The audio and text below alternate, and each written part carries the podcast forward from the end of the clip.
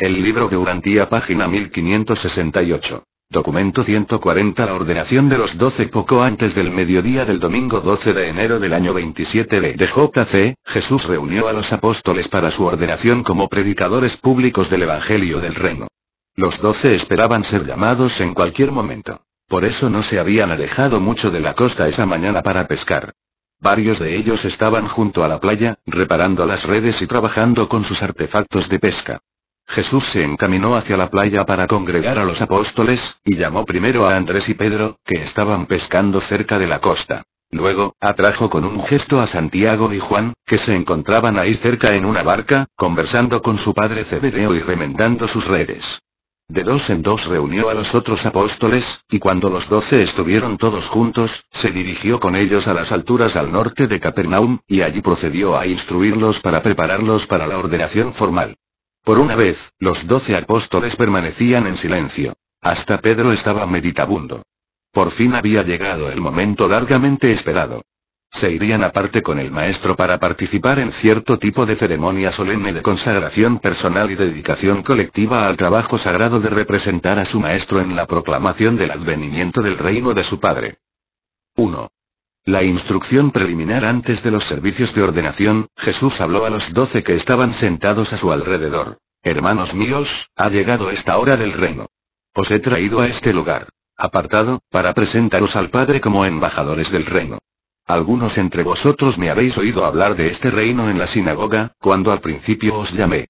Cada uno de vosotros ha aprendido más sobre el reino del Padre trabajando conmigo en las ciudades próximas al mar de Galilea. Pero ahora mismo tengo que deciros algo más respecto a este reino. El nuevo reino que mi padre está a punto de establecer en el corazón de sus hijos terrenales será un dominio eterno. No habrá fin a este gobierno de mi padre en el corazón de los que desean hacer su voluntad divina. Os declaro que mi padre no es el Dios de los judíos, ni de los gentiles. Muchos vendrán del este y del oeste para sentarse con nosotros en el reino del Padre, mientras que muchos de los hijos de Abraham se negarán a entrar en esta nueva hermandad del dominio del Espíritu del Padre en el corazón de los hijos del hombre. El poder de este reino no consistirá en la fuerza de los ejércitos, ni en el poderío de las riquezas, sino más bien en la gloria del Espíritu Divino que vendrá a enseñar a las mentes y a gobernar el corazón de los ciudadanos renacidos de este reino celestial, los hijos de Dios. Esta es la hermandad de amor en la que reina la rectitud, página 1569 y cuyo grito de batalla será, paz sobre la tierra y buena voluntad entre todos los hombres. Este reino, que vosotros muy pronto iréis a proclamar, es el deseo de los hombres de buena voluntad de todos los tiempos, la esperanza de la tierra entera y el cumplimiento de las promesas sabias de todos los profetas. Pero para vosotros, hijitos míos, y para todos los otros que os seguirán en este reino, una dura prueba se impone. Solo la fe os abrirá sus pórticos, pero vosotros deberéis rendir los frutos del Espíritu de mi Padre si queréis continuar ascendiendo en la vida progresiva de la comunidad divina. De cierto, de cierto os digo que no entrará en el reino del cielo todo aquel que diga Señor, Señor, sino más bien el que haga la voluntad de mi Padre que está en el cielo. Vuestro mensaje para el mundo será, Buscad en primer término el reino de Dios y su justicia, y una vez que los encontréis, de allí en adelante tendréis de seguro todas las demás cosas esenciales para la supervivencia eterna. Ahora os digo y os aclaro que este reino de mi Padre no se anunciará con muestros exteriores de poder ni con demostraciones indecorosas. No deberéis proclamar el reino diciendo, está aquí o está allí, porque este reino del que predicaréis es Dios dentro de vosotros. El que quiera ser grande en el reino de mi Padre será un ministro para todos. Y el que quiera ser el primero entre vosotros, deja que sea el siervo de sus hermanos. Pero cuando hayáis verdaderamente sido recibidos como ciudadanos en el reino celestial, ya no seréis siervos sino hijos, hijos del Dios viviente. Así progresará este reino en el mundo, hasta derribar cada barrera y conducir a todos los hombres al conocimiento de mi Padre y a creer en la verdad salvadora que yo he venido a declarar. Ya, se acerca el reino, y algunos entre vosotros no morirán hasta que hayan visto venir el reino de Dios revestido de gran poder. Lo que vuestros ojos contemplan, este pequeño núcleo inicial de doce hombres comunes, se multiplicará y crecerá hasta que finalmente toda la tierra se colme con alabanzas a mi Padre. Y no será tanto por las palabras que vosotros habléis, sino por la vida que vosotros viváis que los hombres conocerán que habéis estado conmigo y que habéis aprendido sobre realidades del reino. Y aunque no deposito cargas pesadas sobre vuestra mente, estoy a punto de depositar sobre vuestra alma la responsabilidad solemne de representarme en el mundo cuando yo dentro de poco os deje, así como ahora yo represento a mi Padre en esta vida que estoy viviendo en la carne. Y cuando hubo terminado de hablar, se levantó. 2. La ordenación ahora Jesús les dijo a los doce mortales que acababan de escuchar sus palabras sobre el reino, que se arrodillaran a su alrededor. Luego, el maestro puso las manos sobre la cabeza de cada uno de los apóstoles, comenzando con Judas Iscariote y terminando con Andrés. Después de bendecirlos, extendió las manos y oró. Padre mío, he aquí que te traigo a estos hombres, mis mensajeros. Entre nuestros hijos en la tierra he elegido a estos doce para que salgan y me representen así como yo vine a representarte. Ámalos y acompáñalos como me has amado y me has acompañado a mí. Ahora pues, Padre mío, otorga sabiduría a estos hombres, mientras yo deposito todos los asuntos del reino venidero en las manos de ellos.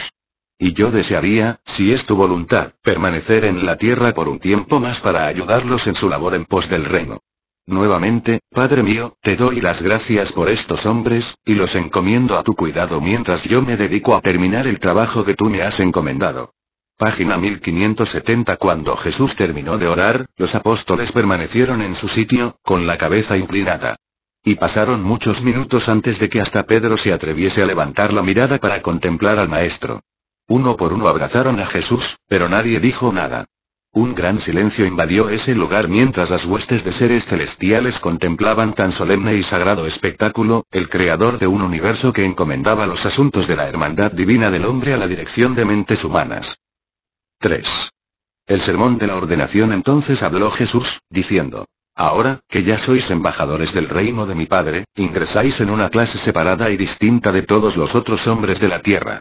Ya no sois hombres entre los hombres, sino que seréis, entre las criaturas ignorantes de este mundo en tinieblas, ciudadanos esclarecidos de otro país, un país celestial. Ya no basta que viváis como habéis vivido antes de este momento, sino que en adelante debéis vivir como los que han probado la gloria de una vida mejor y han sido enviados de vuelta a la tierra como embajadores del soberano de ese mundo nuevo y mejor. Más se espera del maestro que del alumno. Del amo más se exige que del siervo. De los ciudadanos del reino celestial, más es requerido que de los ciudadanos del gobierno terrestre. Algunas de las cosas que estoy a punto de deciros os parecerán duras, pero vosotros habéis elegido representarme en el mundo, así como yo ahora represento al Padre. Y como mis representantes en la tierra, estaréis obligados a acatar las enseñanzas y prácticas que reflejan mi ideal de vida mortal en los mundos del espacio, y que ejemplifico en mi vida terrestre de revelación del Padre que está en los cielos. Os envío a que proclaméis la libertad a los cautivos espirituales, la felicidad a los que están encadenados por el temor, y que curéis a los enfermos, según la voluntad de mi Padre en los cielos. Cuando encontréis a mis hijos en aflicción, hablad palabras de aliento, diciendo, Bienaventurados los pobres de espíritu, los humildes, porque de ellos serán los tesoros del reino del cielo. Bienaventurados los que tienen hambre y sed de rectitud, porque ellos serán saciados. Bienaventurados los mansos, porque ellos recibirán la tierra por heredad. Bienaventurados los limpios de corazón, porque ellos verán a Dios. Y aún así, hablad a mis hijos estas otras palabras de consuelo y promesa espiritual. Bienaventurados los que están de luto, porque ellos serán consolados. Bienaventurados los que lloran, porque ellos recibirán el espíritu del regocijo. Bienaventurados los misericordiosos, porque ellos obtendrán misericordia. Bienaventurados los pacificadores, porque ellos serán llamados hijos de Dios. Bienaventurados los que son perseguidos por causa de su rectitud, porque de ellos es el reino del cielo. Bienaventurados seréis cuando os vituperen y os persigan y digan toda clase de mal contra vosotros falsamente. Alegraos y gozaos porque grande será vuestra galardón en los cielos. Hermanos míos, así como yo os estoy enviando, vosotros sois la sal de la tierra, la sal con gusto de salvación. Pero si la sal ha perdido su gusto, ¿con qué se la salará? Ya no sirve para nada más que para ser arrojada y pisoteada por los hombres. Vosotros sois la luz del mundo. Una ciudad asentada sobre un monte no se puede esconder. Ni tampoco se enciende una luz y se la pone debajo de un almud, sino sobre el candelero y alumbra a todos los que están en la casa. Brille así vuestra página 1571 luz delante de los hombres, para que vean vuestras buenas obras y los guíe a glorificar a vuestro Padre que está en los cielos. Os envío al mundo para que me representéis y actuéis como embajadores del reino de mi Padre, y así como salís para proclamar la buena nueva, poned vuestra confianza en el Padre, cuyos mensajeros sois. No resistáis las injusticias por la fuerza. No coloquéis vuestra confianza en el poder de la carne. Si vuestro prójimo os golpea en la mejilla derecha, ponedle también la otra. Preferid sufrir una injusticia a poner pleito entre vosotros. En bondad y con misericordia ministrad a todos los desconsolados y a los necesitados. Yo os digo, amad a vuestros enemigos, haced bien a los que os odian, bendecid a los que os maldicen y orad por los que os ultrajan. Y todo lo que vosotros creáis que haría yo para los hombres, hacedlo vosotros. Vuestro Padre en los cielos hace brillar el sol sobre malvados al igual que sobre buenos. Del mismo modo Él envía lluvia sobre justos e injustos. Vosotros sois los hijos de Dios. Aún más, sois ahora los embajadores del reino de mi Padre. Sed misericordiosos, así como Dios es misericordioso, y en el eterno futuro del reino seréis perfectos, así como vuestro Padre Celeste es perfecto. Se os ha encomendado para salvar a los hombres, no para juzgarlos. Al fin de vuestra vida terrestre, todos vosotros esperaréis misericordia. Por ello, os pido que durante vuestra vida mortal mostréis misericordia hacia todos vuestros hermanos en la carne. No cometáis el error de quitar la mota del ojo de vuestro hermano cuando hay una viga en el vuestro. Quitad primero la viga de vuestro ojo y así podréis ver mejor para quitar la mota del ojo de vuestro hermano. Discernid claramente la verdad. Vivid sin temor la vida recta. Y así seréis mis apóstoles y los embajadores de mi Padre. Habéis oído que se ha dicho. Si el ciego conduce al ciego, ambos caerán al abismo. Si queréis guiar otros al reino, debéis vosotros mismos caminar en la luz clara de la verdad viviente. En todos los asuntos del reino os exhorto que mostréis juicio justo y sabiduría sagaz. No presentéis lo que es santo a los perros, ni hagáis culpables de echar vuestras perlas delante de los cerdos, no sea que pisoteen vuestras gemas y se vuelvan y os despedacen. Os pongo en guardia contra los falsos profetas que vendrán a vosotros vestidos de oveja, mientras por dentro serán como lobos rapaces. Por sus frutos los conoceréis. ¿Recogen los hombres uvas de las espinas o higos de los cardos? Así pues todo buen árbol da buen fruto, pero el árbol corrupto da fruto malo. Un buen árbol no puede dar fruto malo, ni puede un árbol corrupto producir fruta buena. Todo árbol que no da buen fruto ha de ser arrancado y arrojado en el fuego.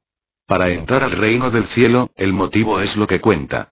Mi Padre mira dentro del corazón de los hombres y juzga por sus deseos íntimos y sus intenciones sinceras. En el gran día del juicio del reino, muchos me dirán, ¿No profetizamos en tu nombre y en tu nombre hicimos muchas obras maravillosas? Pero yo me veré obligado a decirles, yo nunca os conocí. Apartaos de mí vosotros, falsos maestros. Pero todo el que escuche este encargo y ejecute sinceramente su misión de representarme ante los hombres, así como yo he representado a mi Padre ante vosotros, hallará entrada abundante en mi servicio y en el reino del Padre Celestial. Los apóstoles no habían oído nunca antes a Jesús hablar de este modo, pues les habló como aquel que tiene autoridad suprema. Descendieron de la montaña al atardecer, pero nadie preguntó nada a Jesús. Página 1572. 4. Vosotros sois la sal de la tierra. El así llamado Sermón del Monte no es el Evangelio de Jesús. Sí contiene muchas enseñanzas útiles, pero fue más bien lo que Jesús encomendó a los doce apóstoles en su ordenación. Fue el encargo personal del Maestro a quienes habrían de seguir predicando el Evangelio y que aspiraban a representarlo en el mundo de los hombres así como él tan elocuente y perfectamente era el representante de su Padre. Vosotros sois la sal de la tierra, la sal con gusto de salvación. Pero si la sal ha perdido su gusto, ¿con qué se la salará? Ya no sirve para nada más que para ser arrojada y pisoteada por los hombres. En los tiempos de Jesús la sal era un elemento precioso. Hasta se la utilizaba como moneda. La palabra moderna salario deriva de sal. La sal no solo condimenta los alimentos, sino que también los conserva. Da más sabor a las cosas, y por lo tanto sirve como se usa. Vosotros sois la luz del mundo. Una ciudad asentada sobre un monte no se puede esconder. Ni tampoco se enciende una luz y se la pone debajo de un almud, sino sobre el candelero y alumbra a todos los que están en la casa. Brille así vuestra luz delante de los hombres, para que vean vuestras buenas obras y los guíe a glorificar a vuestro Padre que está en los cielos. Aunque la luz dispersa las tinieblas, también puede ser tan enceguecedora que confunda y frustre.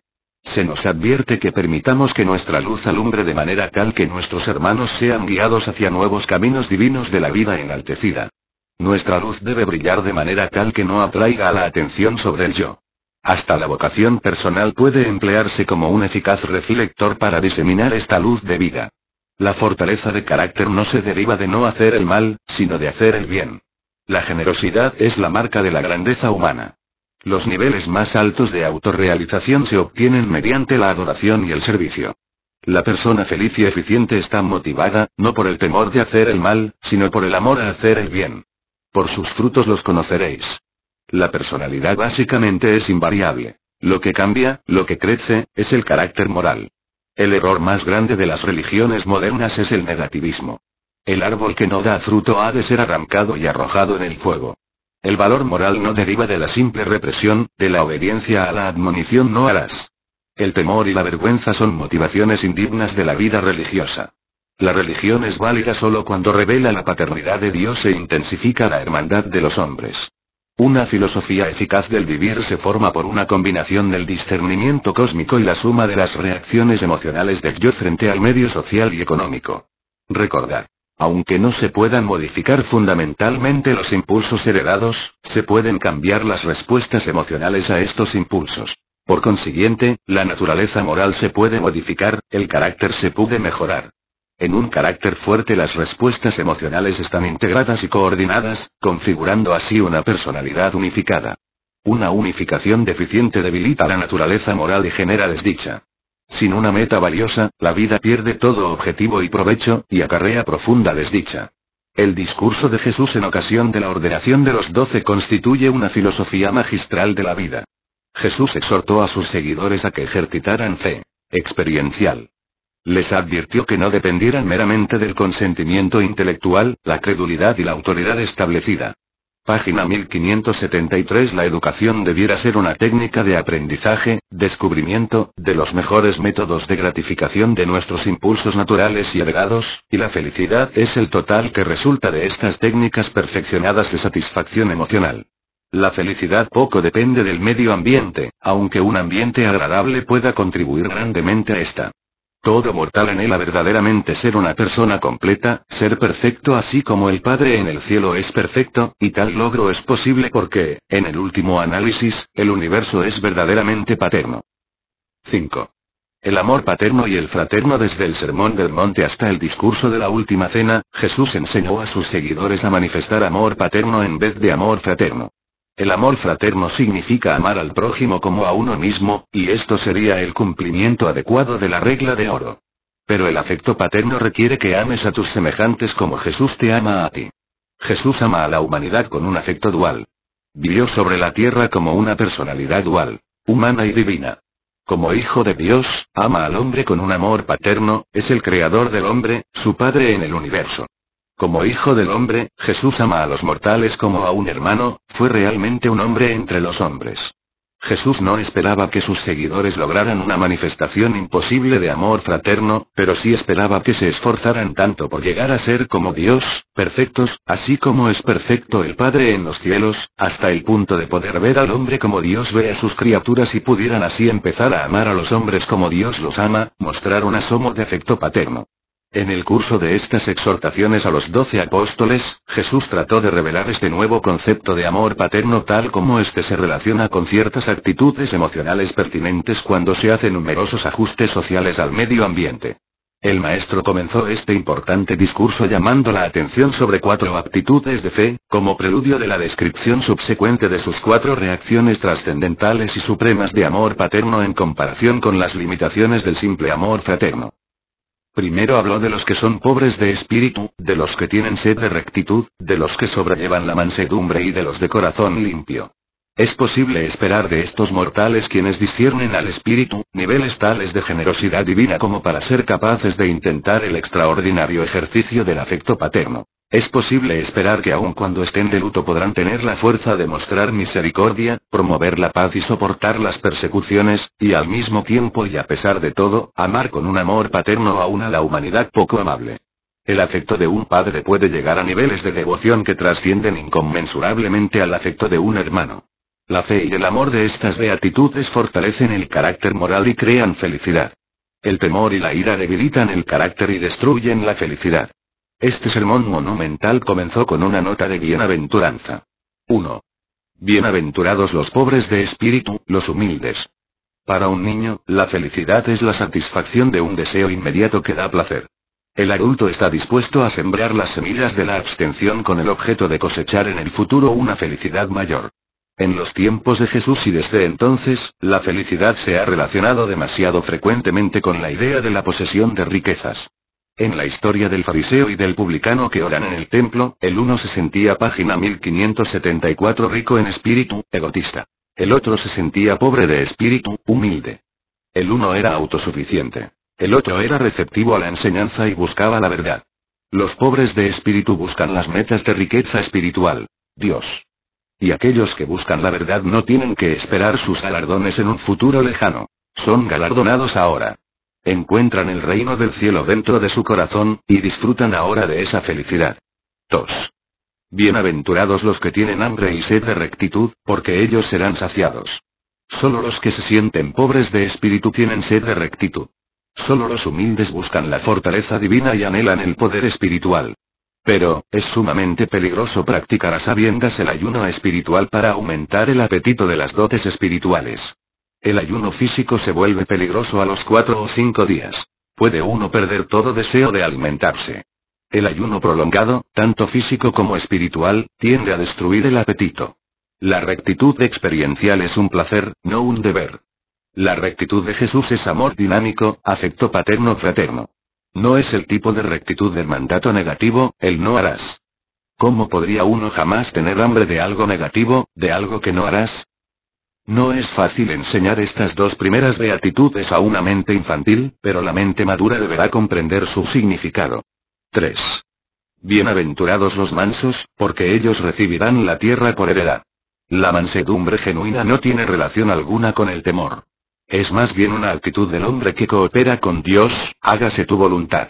Comprende la paciencia y la tolerancia y está motivada por la fe inamovible en un universo ordenado y cordial. Domina todas las tentaciones de rebelión contra la dirección divina.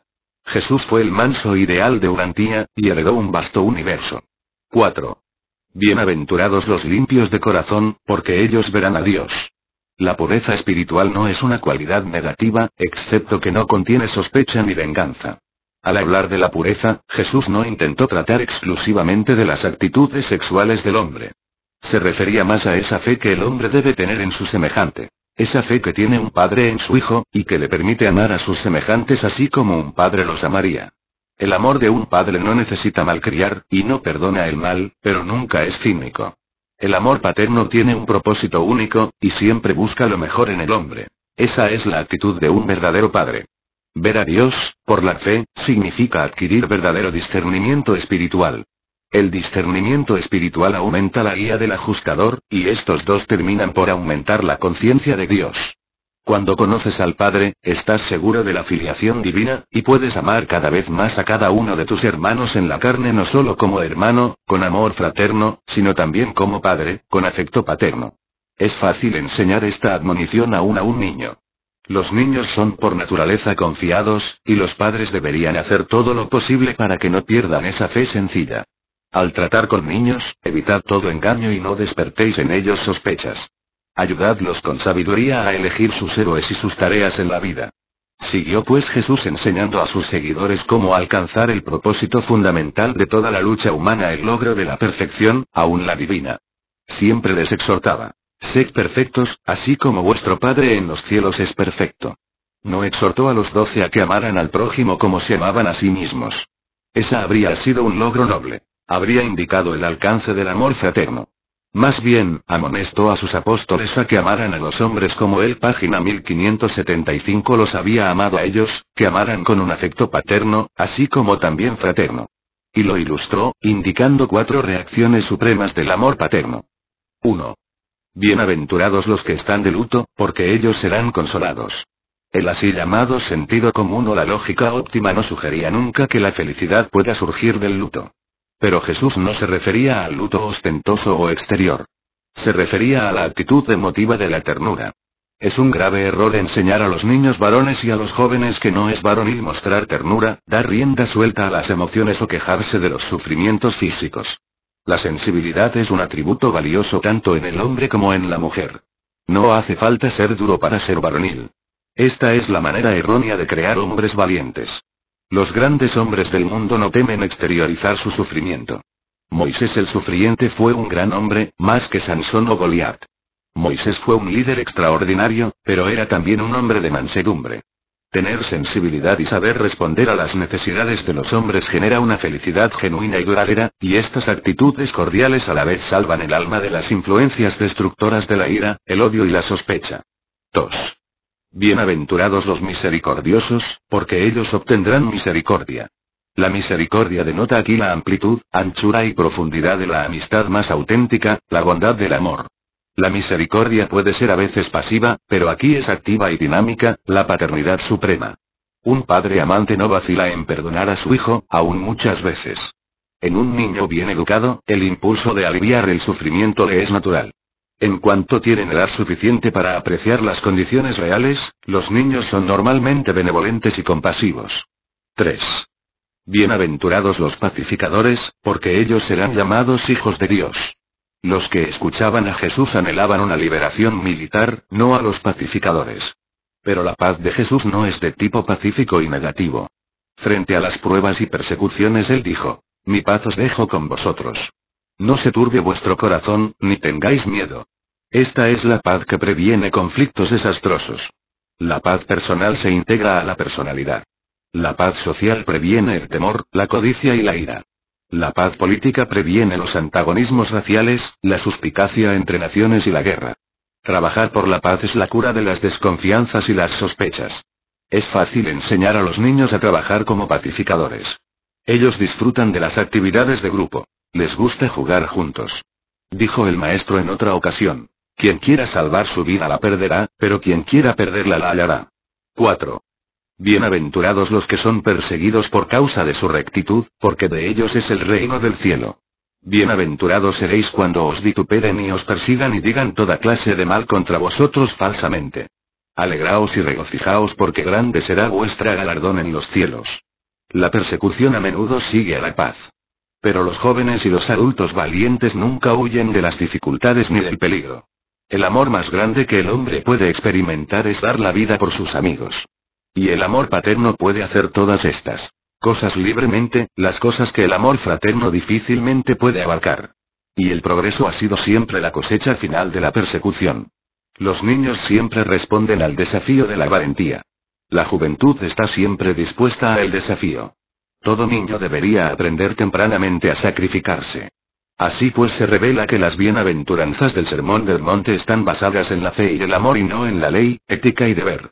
El amor paterno se regocija al devolver el bien por el mal, hacer el bien para vengarse la injusticia. Página 1576. 6. La noche de la ordenación el domingo al anochecer, al llegar a la casa de Zebedeo desde las colinas al norte de Capernaum, Jesús y los doce compartieron una sencilla cena. Más tarde, Jesús fue a caminar por la playa, y los doce se quedaron conversando entre ellos. Tras un breve intercambio, mientras los gemelos encendían un pequeño fuego para dar calor y un poco de luz, Andrés fue a buscar a Jesús, y cuando llegó junto a él, le dijo, Maestro, mis hermanos no alcanzan a comprender lo que tú has dicho sobre el reino. No nos sentimos capaces de comenzar esta obra hasta que nos hayas enseñado algo más. He venido para pedirte que te reúnas con nosotros en el jardín y nos ayudes a comprender el significado de tus palabras. Y Jesús fue con Andrés para encontrarse con los apóstoles. Cuando entró al jardín, reunió a los apóstoles a su alrededor y siguió enseñándoles, con estas palabras. Encontráis difícil recibir mi mensaje porque queréis construir las nuevas enseñanzas directamente sobre las viejas, pero yo os declaro que vosotros debéis renacer. Debéis comenzar nuevamente como niñitos y estar dispuestos a confiar en mis enseñanzas y creer en Dios. El nuevo Evangelio del Reino no puede ser amoldado a lo que ya es y existe. Tenéis ideas erróneas sobre el Hijo del Hombre y su misión en la tierra. Pero no cometáis el error de pensar que yo he venido para poner de lado la ley a los profetas. No he venido para destruir sino para completar, para ampliar e iluminar. No he venido para transgredir la ley sino más bien para inscribir estos nuevos mandamientos en las tablas de vuestro corazón. Exijo de vosotros una rectitud que excederá a la rectitud de los que buscan obtener los favores del Padre con la limosna, la oración y el ayuno. Si queréis entrar al reino, debéis tener una rectitud que consista en amor, misericordia y verdad, el deseo sincero de hacer la voluntad de mi Padre en el cielo. Entonces dijo Simón Pedro, Maestro, si tienes un nuevo mandamiento, quisiéramos oírlo. Revélanos la nueva senda. Jesús le contestó a Pedro, Lo habéis oído decir de los que enseñan la ley. No matarás. Que el que mate estará sujeto al juicio. Pero yo miro más allá del acto, para descubrir el motivo. Os declaro que todo el que esté airado contra su hermano está en peligro de condena. El que alimenta el odio en su corazón y proyecta la venganza en su mente corre el peligro de ser juzgado.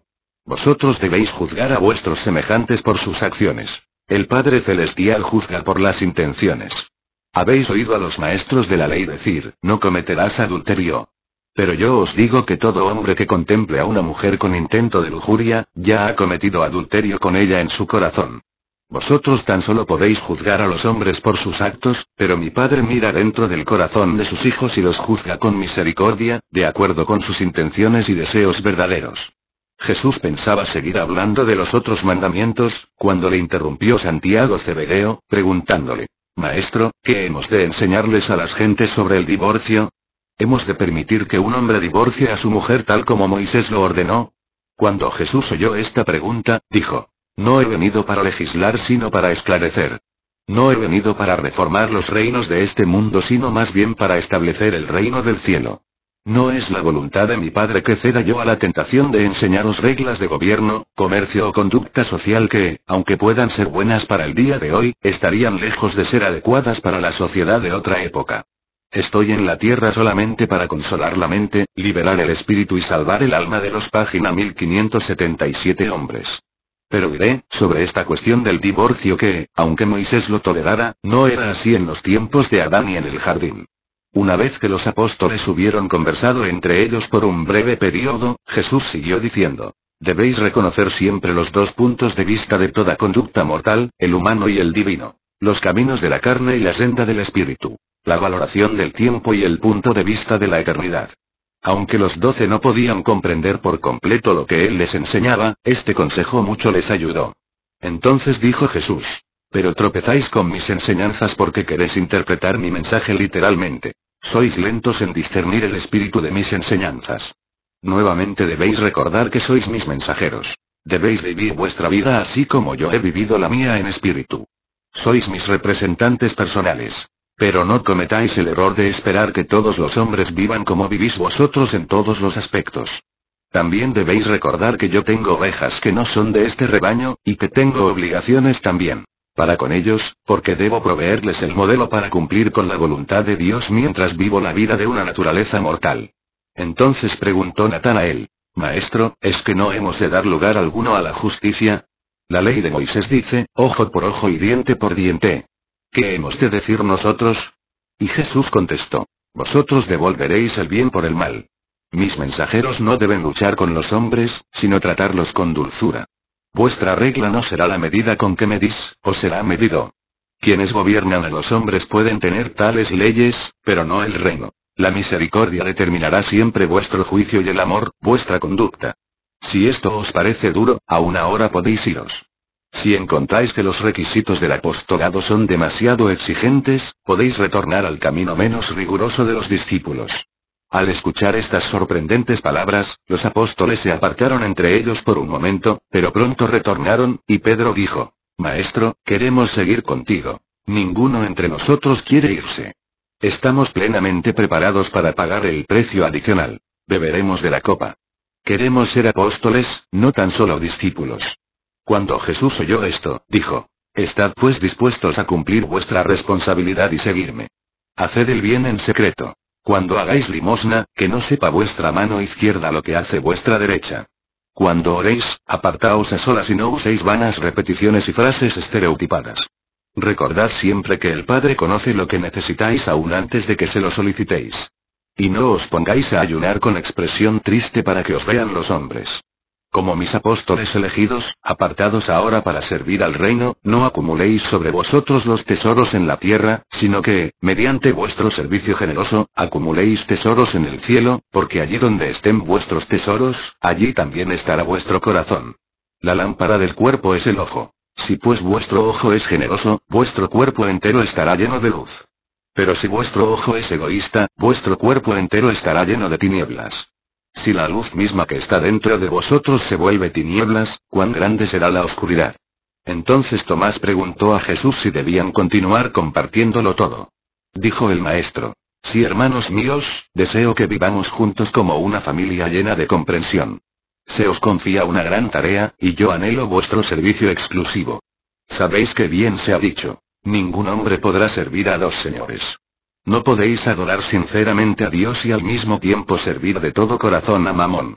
Alistados ya sin reservas en el trabajo del reino, no sintáis ansiedad por vuestras vidas. Menos aún os preocupéis de lo que comáis o bebáis. O en cuanto a vuestros cuerpos, de cómo los cubriréis. Ya habéis aprendido que manos con voluntad y corazones honestos no pasarán hambre. Ahora cuando os preparáis a dedicar todas vuestras energías al trabajo del reino, estad seguros de que el Padre. Página 1578 no se olvidará de vuestras necesidades. Buscad primero el reino de Dios, y cuando hayáis hallado la puerta de entrada, todas las cosas necesarias os serán dadas. No os pongáis pues ansiosos por el mañana. Basta cada día su propio afán. Cuando vio Jesús que ellos estaban dispuestos a quedarse levantados toda la noche para hacerle preguntas, les dijo, Hermanos míos, vosotros sois vasijas de barro. Es mejor que vayáis a descansar para estar listos para el trabajo de mañana. Pero el sueño se había alejado de sus ojos. Pedro se aventuró a pedir a su maestro una breve conversación privada contigo. No es que quiera yo tener secretos para con mis hermanos, pero mi espíritu está atribulado y si, acaso, merezco un reproche de mi maestro, podría soportarlo mejor a solas contigo. Jesús le dijo, ven conmigo Pedro, dirigiéndose a la casa. Cuando Pedro regresó del encuentro con su maestro profundamente animado y alentado, Santiago decidió entrar y hablar con Jesús. Y así sucesivamente, hasta las primeras horas de la madrugada, los demás apóstoles entraron uno por uno para hablar con el maestro. Cuando todos ellos habían hablado en privado con él, excepto los gemelos, que se habían quedado dormidos, Andrés entró a ver a Jesús y le dijo, Maestro, los gemelos se han quedado dormidos en el jardín junto al fuego. ¿Debo despertarlos para preguntarles si también quieren hablar contigo? Y sonriente, Jesús le dijo a Andrés, Hacen bien, no los molestes. Terminaba ya la noche y despuntaba la luz de un nuevo día. 7. La semana posterior a la ordenación después de pocas horas de sueño, cuando los doce se encontraban reunidos compartiendo con Jesús un desayuno tardío, él dijo, Ahora debéis comenzar vuestra obra de predicación de la buena nueva y de instrucción a los creyentes. Preparaos para ir a Jerusalén. Cuando hubo hablado Jesús, Tomás reunió valor suficiente para decir, yo sé, maestro, que ya deberíamos estar listos para poner manos a la obra, pero temo que aún no seamos capaces de cumplir esta gran misión. ¿Consentirías que permaneciéramos por aquí unos pocos días más antes de comenzar el trabajo del reino? Y cuando Jesús vio que todos los apóstoles estaban poseídos por el mismo temor, dijo, Será como habéis pedido. Permaneceremos aquí hasta el sábado. Por semanas y semanas llegaban a Bethsaida en pequeños grupos sinceros buscadores de la verdad para ver a Jesús, pero llegaba también gente simplemente curiosa. Las noticias sobre él ya se habían difundido por toda la región. Llegaba gente deseosa de saber desde ciudades tan lejanas como Tiro, Sidón, Damasco, Cesarea y Jerusalén. Ese momento, Jesús acogía a esas gentes y les enseñaba sobre el reino, pero ahora el Maestro encomendó esta tarea a los doce. Andrés seleccionaba a uno de los apóstoles y le asignaba un grupo de visitantes, y a veces los doce estaban todos ocupados a la vez en esta misión. Trabajaron durante dos días. Enseñaban de día y mantenían hasta tarde en la noche sus conversaciones privadas.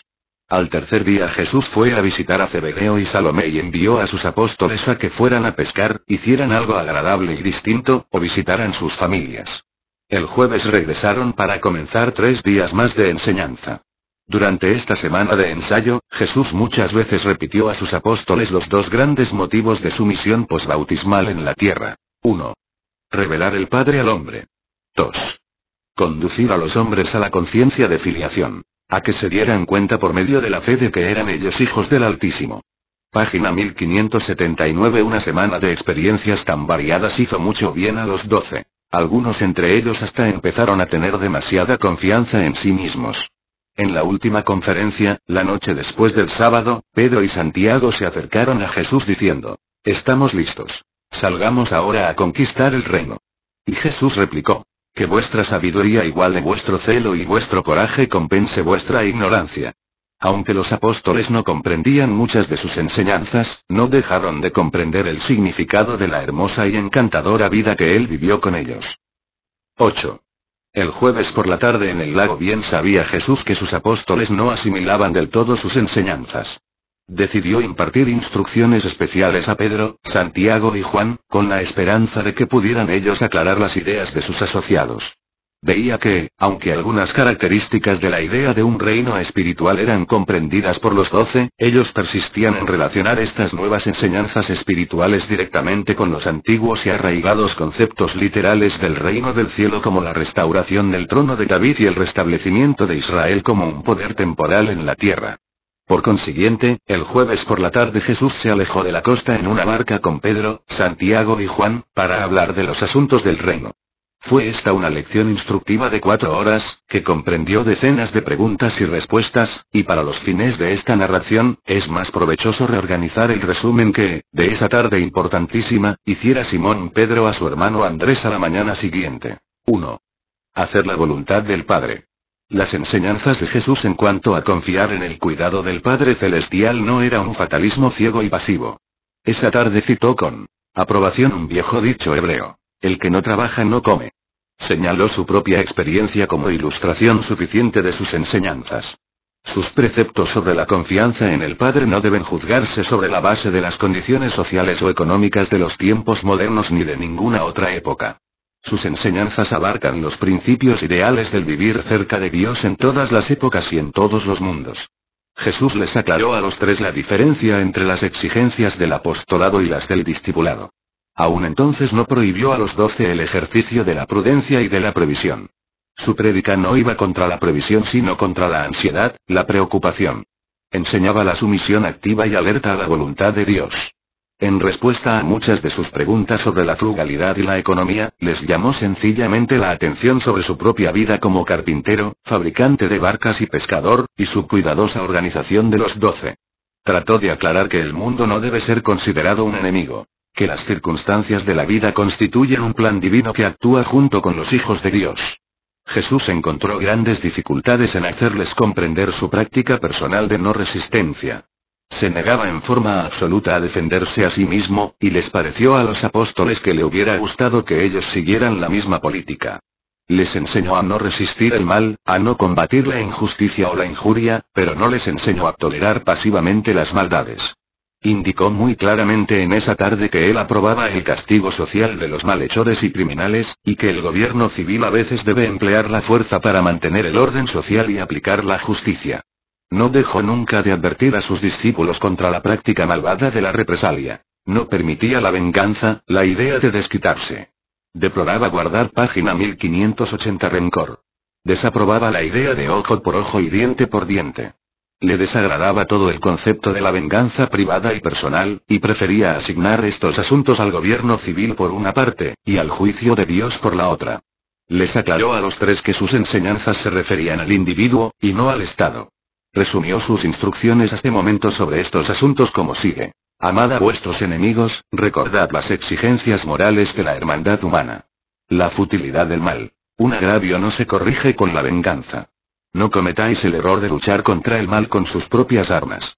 Tened fe, confianza en el triunfo final de la justicia divina y de la bondad eterna. 2. Actitud política. Advirtió a sus apóstoles que fuesen discretos en sus comentarios relativos a las difíciles relaciones existentes a la sazón entre el pueblo judío y el gobierno romano. Les prohibió que en modo alguno se enredaran en estas dificultades. Él siempre tuvo cuidado de evitar las trampas políticas de sus enemigos, siempre respondiendo, Dad al César las cosas que son de César y a Dios las que son de Dios. No permitía que su atención fuese desviada de su misión de establecer un nuevo camino de salvación. No se permitía a sí mismo preocuparse por otras cosas. En su vida personal siempre cumplió fielmente con todas las leyes y reglas civiles. Y en sus enseñanzas públicas ignoró los ámbitos cívicos, sociales y económicos. Les dijo a los tres apóstoles que a él solo le preocupaban los principios de la vida espiritual interior y personal del hombre. Jesús no fue pues un reformador político. No vino para reorganizar el mundo. Aunque lo hubiese hecho, solo podría haber sido aplicable a esa época y a esa generación. Sin embargo, mostró al hombre la óptima manera de vivir, y ninguna generación está exenta de la tarea de descubrir cómo adaptar de la mejor manera la vida de Jesús a sus propios problemas. Pero, no cometáis jamás el error de identificar las enseñanzas de Jesús con alguna teoría política o económica, con algún sistema social o industrial. 3. Actitud social. Los rabinos judíos venían debatiendo desde hacía mucho el problema. ¿Quién es mi prójimo? Jesús llegó con la idea de una generosidad activa y espontánea, un amor por los semejantes tan genuino que expandía el concepto de vecino hasta incluir al mundo entero, tornando en vecinos por lo tanto a todos los hombres. Pero pese a todo esto, Jesús estaba interesado solamente en el individuo, no en la masa. Jesús no era un sociólogo, pero se esforzó por echar por tierra toda forma de aislamiento egoísta. Enseñó comprensión pura, compasión. Micael de Nevadón es un hijo dominado por la misericordia. La compasión es su naturaleza propia. El maestro no dijo que los hombres nunca debían agasajar a sus amigos, pero sí dijo que sus discípulos deberían ofrecer fiestas a los pobres y a los desafortunados. Jesús tenía un firme sentido de la justicia, pero era una justicia siempre atemperada por la misericordia. No enseñó a sus apóstoles que se dejaran dominar por los parásitos sociales ni por los buscadores profesionales de limosnas. Lo más cercano a un comentario sociológico que hizo Jesús fue, no juzguéis, para que no seáis juzgados. Dijo claramente que la lástima indiscriminada puede producir muchos males sociales. Al día siguiente Jesús instruyó en forma clara a Judas de que no debían entregarse fondos apostólicos en limosnas excepto si él o dos de los apóstoles juntos se lo pedían. En todos estos asuntos era práctica de Jesús decir siempre, sed tan sabios como serpientes pero tan inocuos como palomas. Parecía ser su propósito en toda situación social enseñar paciencia, tolerancia y perdón. Página 1581. La familia ocupaba el centro mismo de la filosofía de la vida de Jesús, aquí en lo sucesivo. Las enseñanzas sobre Dios las basaba en la familia, tratando al mismo tiempo de corregir la tendencia judía de honrar excesivamente a los antepasados. Exaltaba la vida familiar como el deber más alto de la humanidad, pero decía claramente que las relaciones familiares no deben interferir con las obligaciones religiosas. Llamaba la atención sobre el hecho de que la familia es una institución temporal, que no sobrevive a la muerte. Jesús no vaciló en dejar a su familia cuando la familia fue en contra de la voluntad del Padre. Enseñó la nueva y más amplia hermandad del hombre, la de los hijos de Dios. En los tiempos de Jesús, el divorcio era fácil tanto en Palestina como en todo el imperio romano.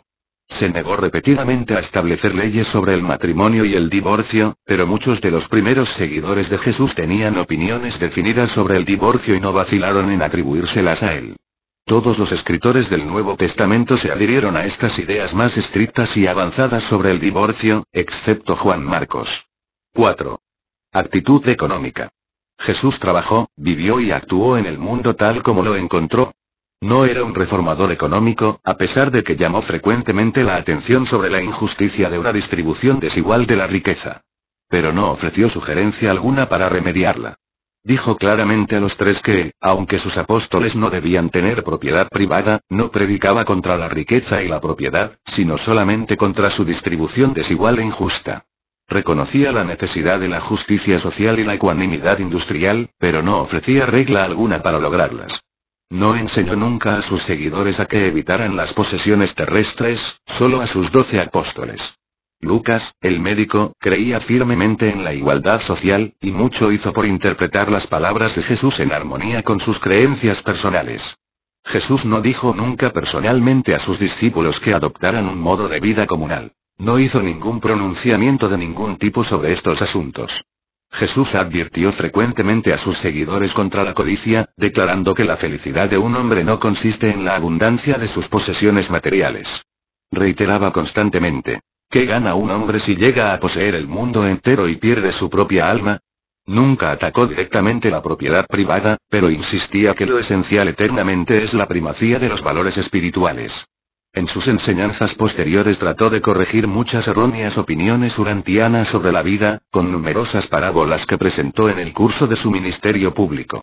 Jesús no tuvo nunca la intención de elaborar teorías económicas. Bien sabía que cada época debe desarrollar sus propios remedios para los problemas existentes. Si Jesús estuviera en la tierra hoy día, viviendo su vida en la carne, sería una gran desilusión para la mayoría de los hombres y mujeres buenos, por la sencilla razón de que no tomaría partido en las disputas políticas, sociales o económicas del día corriente. Se mantendría apartado de estas cosas, en cambio. Os enseñaría cómo perfeccionar vuestra vida espiritual interior para haceros mucho más capaces de solucionar vuestros problemas puramente humanos. Jesús haría que todos los hombres fueran semejantes a Dios y luego se apartaría para contemplar con compasión cómo estos hijos de Dios solucionarían sus propios problemas sociales, políticos y económicos. No era la riqueza lo que denunciaba, sino lo que hace la riqueza con la mayoría de sus devotos. Este jueves por la tarde, por primera vez dijo Jesús a sus asociados que es más bendito dar que recibir. 5. Religión personal. Vosotros, así como lo hicieron sus apóstoles, podréis comprender mejor las enseñanzas de Jesús por su vida. Vivió una vida perfecta, página 1582 cionada en Urantía, y sus enseñanzas singulares solo pueden ser comprendidas cuando se visualiza esa vida dentro de su ambiente inmediato. Es su vida, y no sus lecciones a los doce ni los sermones a las multitudes, la que os ayudará a revelar el carácter divino y la personalidad amante del Padre. Jesús no atacó las enseñanzas de los profetas hebreos ni de los moralistas griegos. El maestro reconocía las muchas cosas buenas que estos grandes pensadores preconizaban, pero había venido a la tierra para enseñar algo más. La conformidad voluntaria de la voluntad del hombre a la voluntad de Dios. Jesús no quería sencillamente producir un hombre religioso, un mortal totalmente ocupado con sentimientos religiosos y solo estimulado por impulsos espirituales. Si vosotros hubierais podido verlo aunque hubiera sido una sola vez, habríais conocido que Jesús era un hombre real de gran experiencia en las cosas de este mundo. Las enseñanzas de Jesús en este respecto han sido groseramente pervertidas y grandemente tergiversadas a través de los siglos de la era cristiana. También habéis tenido ideas pervertidas sobre la mansedumbre y humildad del Maestro. Su propósito en su vida fue al parecer un gran respeto por sí mismo. Aconsejaba al hombre a que se humillara para llegar a ser realmente exaltado. Lo que realmente buscaba era una humildad auténtica ante Dios. Mucho valoraba la sinceridad, un corazón puro. La fidelidad era una virtud cardinal en su evaluación del carácter, mientras que el coraje estaba el corazón mismo de sus enseñanzas. No temáis era su consigna, y la resistencia paciente, su ideal de fuerza de carácter. Las enseñanzas de Jesús constituyen una religión de valor, coraje y heroísmo. Precisamente por esto escogió como sus representantes personales a doce hombres comunes y corrientes, la mayoría de los cuales eran pescadores toscos, viriles y varoniles. Jesús poco tenía que decir sobre los vicios sociales de su era. Pocas veces se refirió a la delincuencia moral. Era un maestro positivo de la virtud verdadera. Evitaba cuidadosamente el método negativo de impartir instrucción. Se negaba a publicar el mal. No era ni siquiera un reformador moral. Bien sabía, y enseñó a sus apóstoles, que los impulsos sensuales de la humanidad no se reprimen mediante el reproche religioso ni las prohibiciones legales. Sus pocas denuncias estaban dirigidas en gran parte contra el orgullo, la crueldad, la opresión y la hipocresía. Jesús ni siquiera denunció con vehemencia a los fariseos como lo hiciera Juan. Sabía que muchos de los escribas y fariseos eran de corazón honesto. Comprendía que eran esclavos de las tradiciones religiosas. Jesús insistía en primero sanar el árbol. Reiteró a los tres que él valoraba toda la vida, y no solo unas pocas virtudes especiales. Lo único que aprendió Juan de esta lección fue que el corazón de la religión de Jesús consistía en lograr un carácter compasivo combinado con una personalidad motivada para hacer la voluntad del Padre en el paraíso. Pedro entendió la idea de que el Evangelio que estaban a punto de proclamar era realmente un nuevo comienzo para toda la raza humana. Más tarde transmitió esta impresión a Pablo, quien de allí elaboró su doctrina de Cristo como el segundo Adán. Santiago comprendió la estremecedora verdad de que Jesús deseaba que sus hijos en la tierra vivieran como si fuesen ciudadanos del reino de los cielos ya completado. Jesús sabía que cada hombre es distinto de los demás, y así enseñó a sus apóstoles. Repetidamente les advirtió que no intentaran moldear a los discípulos y a los creyentes según un modelo preestablecido. Lo que buscaba era que cada alma pudiera desarrollarse a su propia manera, como individuo distinto y en vías de perfeccionamiento ante Dios. En respuesta a una de las muchas preguntas de Pedro, página 1583 el maestro dijo, Quiero liberar a los hombres para que puedan empezar de nuevo como niños una vida nueva y mejor. Jesús siempre insistía que la verdadera bondad debe ser inconsciente, y que al hacer caridad no se permita que la mano izquierda sepa lo que está haciendo la mano derecha. Los tres apóstoles se escandalizaron esa tarde cuando se dieron cuenta de que la religión de su maestro no tenía disposición alguna para un examen de conciencia espiritual. Todas las religiones antes y después de los tiempos de Jesús, aun el cristianismo, ofrecen medios cuidadosos para realizar examen de conciencia. Pero no la religión de Jesús de Nazaret. La filosofía de vida de Jesús carece de introspección religiosa. El hijo del carpintero nunca enseñó la formación del carácter. Enseñó el crecimiento del carácter, declarando que el reino del cielo es como un grano de mostaza. Pero Jesús nada dijo que proscribiera el autoanálisis con el objeto de prevenir todo egotismo arrogante. El derecho de entrar en el reino está condicionado por la fe, la creencia personal.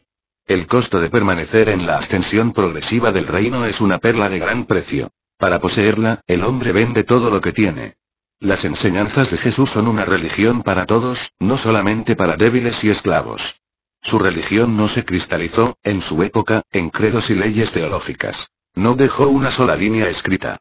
Su vida y sus enseñanzas fueron legadas al universo como herencia inspiradora e ideal para la guía espiritual e instrucción moral en todas las épocas en todos los mundos.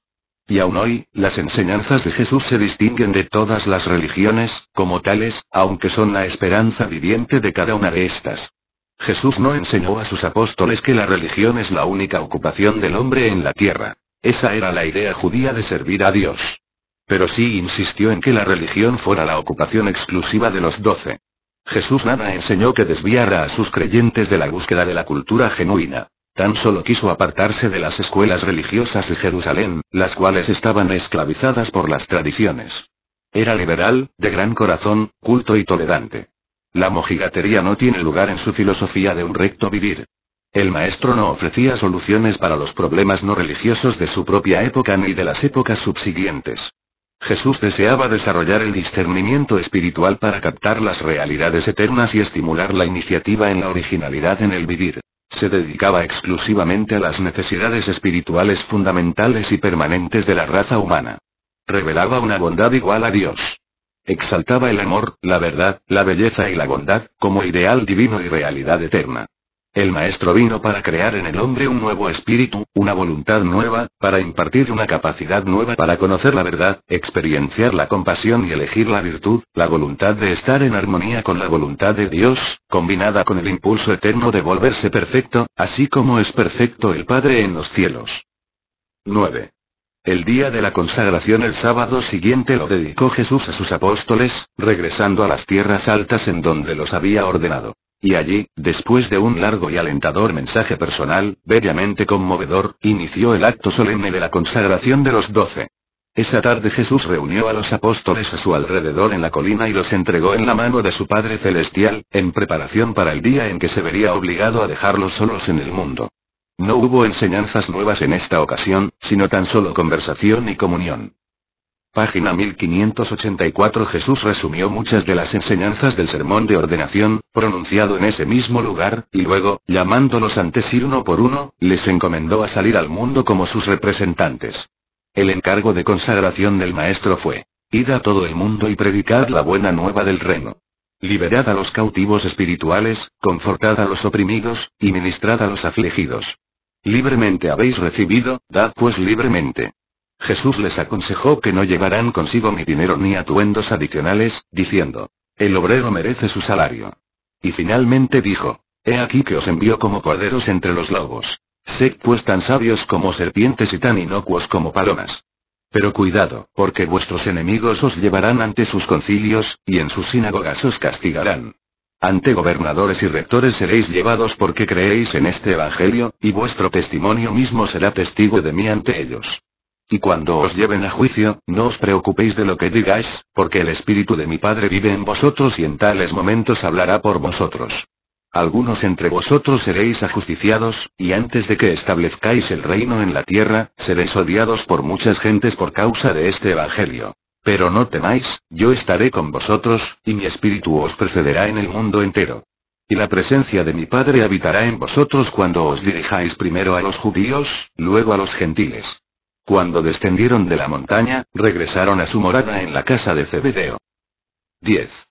La noche después de la consagración esa noche al enseñar dentro de la casa, porque había comenzado a llover, Jesús habló largamente, tratando de mostrar a los doce cómo debían ser, no lo que debían hacer. Ellos tan solo conocían una religión que imponía el obrar de cierta manera para alcanzar el estado de rectitud, la salvación. Pero Jesús reiteraba, en el reino, debéis ser rectos para hacer el trabajo. Muchas veces repitió, sed perfectos, así como vuestro Padre en los cielos es perfecto. Todo el tiempo el maestro explicaba a sus perplejos apóstoles que la salvación que había venido a traer al mundo se alcanzaba tan solo creyendo, por medio de la fe simple y sincera. Decía Jesús. Juan predicó un bautismo de arrepentimiento, de pena por la vieja manera de vivir. Vosotros debéis proclamar el bautismo del compañerismo con Dios. Predicad arrepentimiento a los que necesitan tales enseñanzas, pero a los que ya están buscando sinceramente entrar al reino, abrid las puertas de par en par e invitadlos a entrar en la jubilosa hermandad de los hijos de Dios.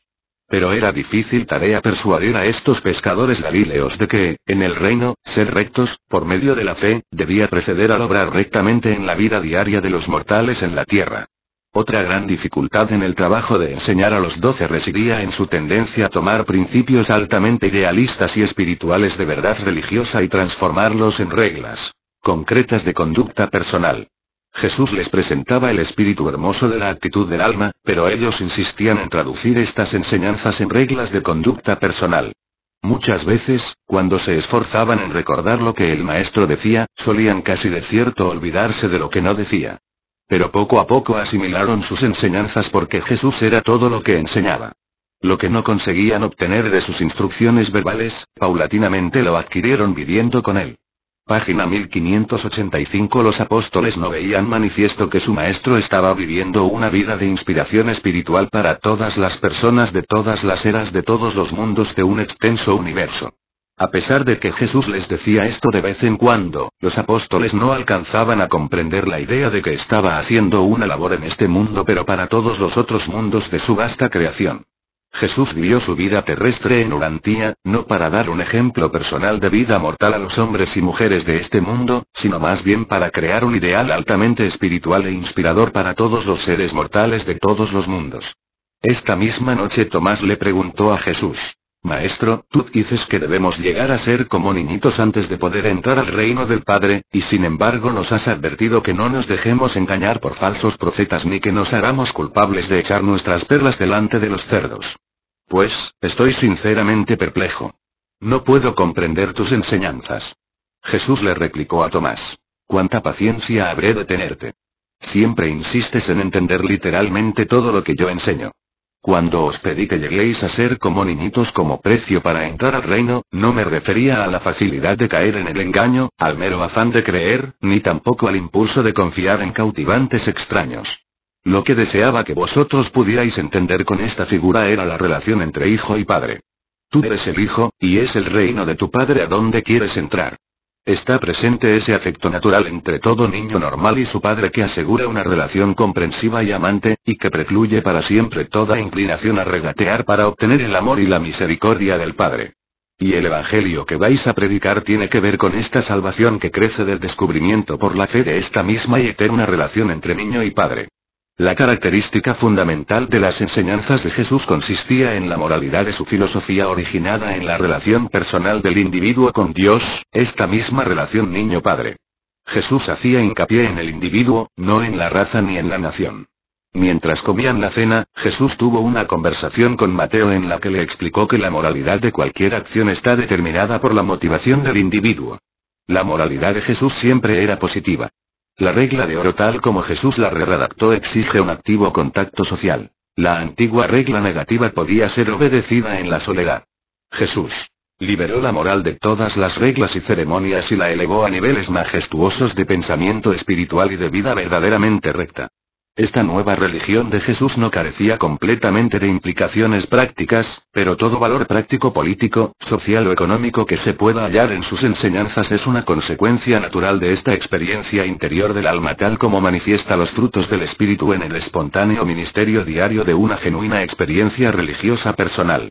Cuando Jesús y Mateo terminaron de conversar, Simón el celote preguntó, Pero, maestro, ¿son todos los hombres hijos de Dios? Y Jesús contestó, Sí, Simón, todos los hombres son hijos de Dios, y esa es la buena nueva que vais a proclamar. Pero los apóstoles no conseguían comprender tal doctrina. Era un pronunciamiento nuevo, extraño y sorprendente. Y fue debido a su deseo de inculcarles esta verdad debido al que Jesús enseñó a sus discípulos a tratar a todos los hombres como hermanos. En respuesta a una pregunta de Andrés, el maestro aclaró que la moralidad de su enseñanza era inseparable de la religión de su vivir. Enseñaba la moralidad, no fundándola en la naturaleza del hombre, sino en la relación del hombre con Dios. Juan le preguntó a Jesús, Maestro, ¿qué es el reino de los cielos? Y Jesús respondió, El reino del cielo consiste en estas tres cosas esenciales. Primero, el página 1586 reconocimiento del hecho de la soberanía de Dios. Segundo, la creencia en la verdad de que sois hijos de Dios. Y tercero, la fe en la eficacia del supremo deseo humano de hacer la voluntad de Dios, de ser como Dios. Y esta es la buena nueva del Evangelio. Que mediante la fe, todo mortal puede obtener estas cosas esenciales para la salvación. Ahora pues la semana de espera llegaba a su cierre, y ellos se preparaban para partir hacia Jerusalén al día siguiente.